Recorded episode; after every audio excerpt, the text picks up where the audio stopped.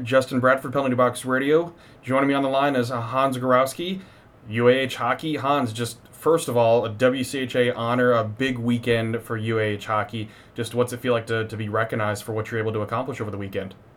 Well, thanks for having me. Yeah, it's been uh, it's been an awesome week, and uh, playing Anchorage last weekend, our team was successful on the score sheet, and um, it's, it's great to be recognized. But it wasn't without the help of all my teammates, and uh, you know, they did all the heavy lifting, and I just got to tap it in.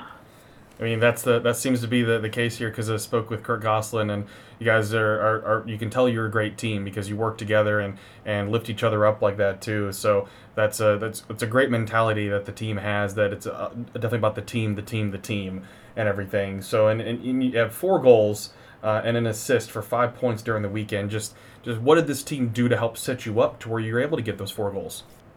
Um, a few of them came on the power play, and we've kind of restructured our power play a little bit, mm-hmm. and it just seems to be clicking right now. Kurt and Cam and uh, Bauer Neudecker have been up at the point, and they're just letting shots go left and right. And uh, also Austin Beaulieu and I are down at the net, and I guess we're just working on a unit of five, and it's just been a selfless unit. So, I mean, no one really cares who gets the credit, just as long as it's going in and we're going to win some games and winning some games you are. I mean, 12 goals for the team in those two games and a big sweep like that. And then for you, I mean, you had 26 face-off wins over the weekend. That was a second in the WCHA over the two-game span. Just and, and I know there's a lot of strategy involved with face-offs, but what is your strategy in face-offs? What are you looking for in terms of what the opposing center is offering to help make you successful? It really just depends on what side of the ice I'm on. And mm-hmm. uh, if I'm on the right side of the ice and I'm uh, I'm left-handed, obviously, so Always try and win it to the board, so I got to use my forehand. And then on the left side of the ice, I use my backhand.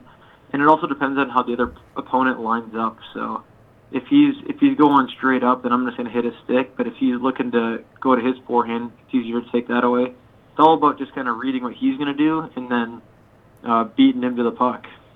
Sure, and and you're 12 points now for the season, so you're one away from tying your career record of 13, which was back in the 16 17 season, your sophomore year.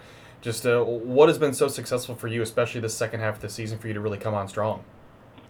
I can't say I've changed a lot. It's just, uh, again, like our team's working better together, and when you all work together more efficiently, you know, you, you see it in the in the point column. But um, just not giving up, and you know, we had a tough start everyone's been coming to the rink and just trying to work hard and get better and dig ourselves out of this hole. And now we have an opportunity next weekend or this upcoming weekend to play Fairbanks and um, try and get ahead of them in the standings. So we've we've set ourselves up for a good spot, and we're just looking to improve that every week. So I guess just getting better every day from day to day is helping pay off in the games.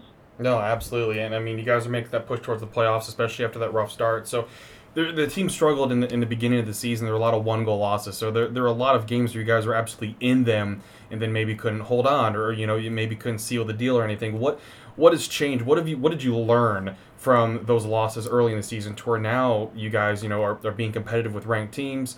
You're, you're forcing things to overtime and getting points in these games. You're, you're sweeping other teams as well, which is very tough to do. Just anytime in college hockey, it's tough to get two wins in a row on a weekend. So what did you all learn? From those struggles early on in the season that are helping you be successful now? Ah, uh, we learned a lot, and a lot of it was frustrating. And just learning how to finish a game and play 60 minutes, that, that was our struggle. Mm-hmm. Uh, we, we would play 40 or 50 or 55 good minutes, but we'd have five bad minutes So that, that would just churn the game, or a couple mistakes would just end up in the back of our net. So, really building a good foundation. So when those mistakes did happen, we were able to recover from it. And continually trying to follow the process and stay within our structure is what has uh, helped us become successful as of late. No, that's that's awesome. It's a, uh, it's been great to see you guys doing so well here of late, and you know there's still plenty of hockey left in the season. It can still come up in the in the standings in the WCHA. But but Hans, thank you for your time. I really appreciate you chatting with me, and best of luck in the rest of the season. Hey, thank you very much, Justin.